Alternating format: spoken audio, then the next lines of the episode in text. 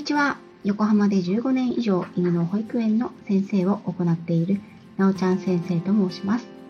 さて、本日1月6日は2023年でも数日しかない大吉日になっています。多くの方がご存知だったり、この日のことを配信されていらっしゃる電車日一粒万倍日が重なる吉日です。実は2022年にもこの吉日が1月にあり、私は昨年の決意表明をしていました。この日には今後実らせたいことを始めたり、大きな買い物、試験、引っ越し、宣言をするのに向いていると言われています。私はスタイフを始める前はあまりこういったことを気にすることもなかったんですが、どうせ同じことをやるなら良くなるかもと言われる日にスタートする方が良くならないかもと言われる日にスタートするよりいいかなというくらいの軽い気持ちで気にしてみるようになりました。ということで遅くなりましたが、今年の宣言を自分のためにしていきたいと思います。昨年は私にとってはチャレンジの年で、昨年の一文字も挑戦の挑むという字でした。今年は着実に叶えることを目標にして叶うという字を選びました。ですので、叶うことを念頭に置きながらことに当たろうと思っています。今年力を入れていきたいこと。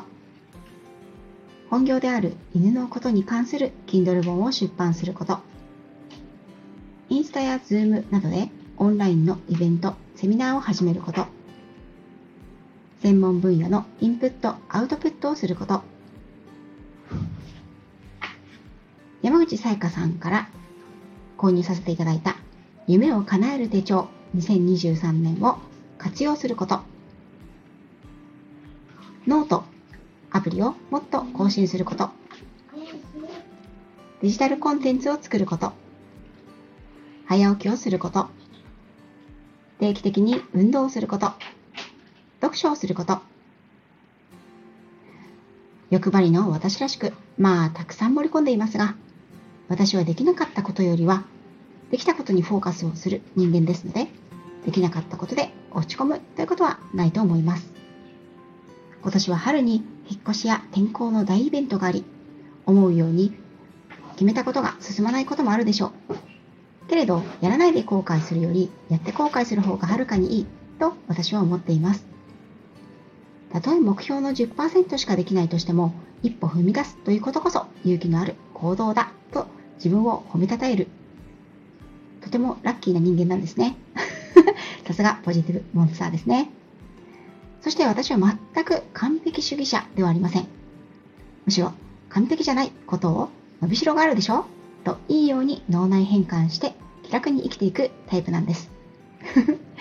宣言したり始めてみても最後までできなかったらどうしよう。失敗したらどうしよう。嫌になってしまったらどうしよう。という気持ち。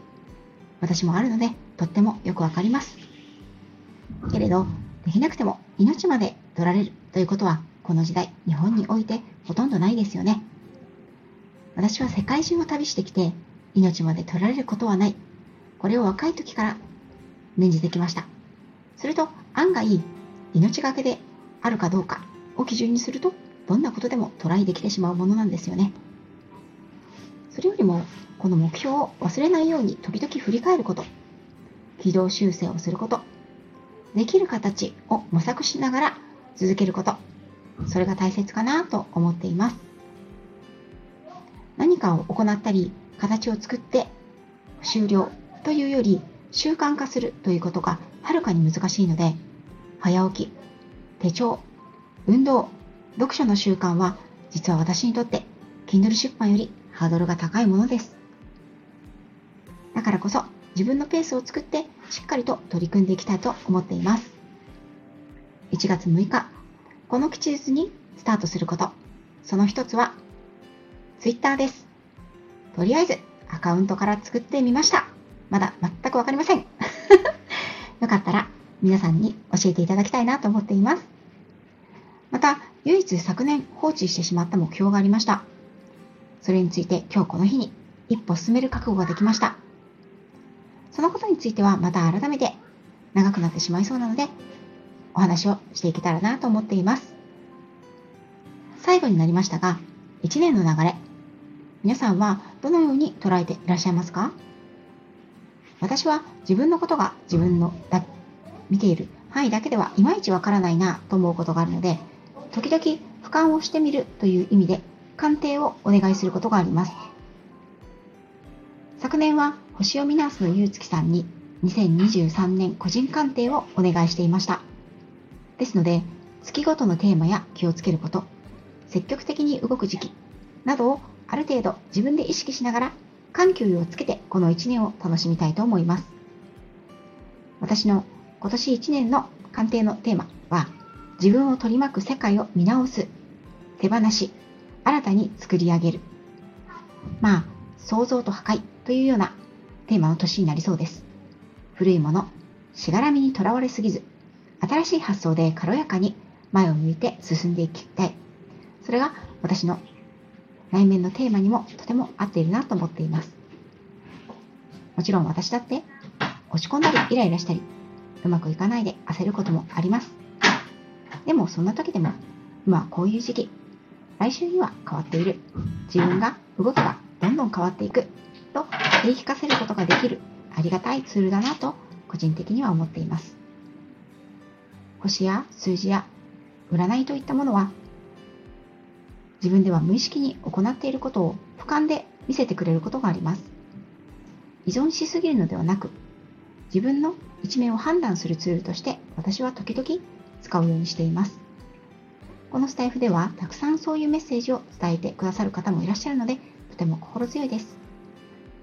さて、1月6日、本年度最初の大吉日。あなたは何かを決めましたか？何を始めますか？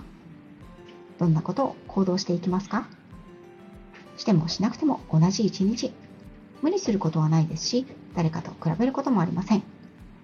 私も実際は子供たちと朝から晩までワンオペ育児の一日です。ですので、後ろでガチャガチャと子供たちが音を鳴らしているかと思います。彼らとも楽しい時間を今日はたくさん過ごしていこうと思います。皆さんもどうぞ良い一日をお過ごしください。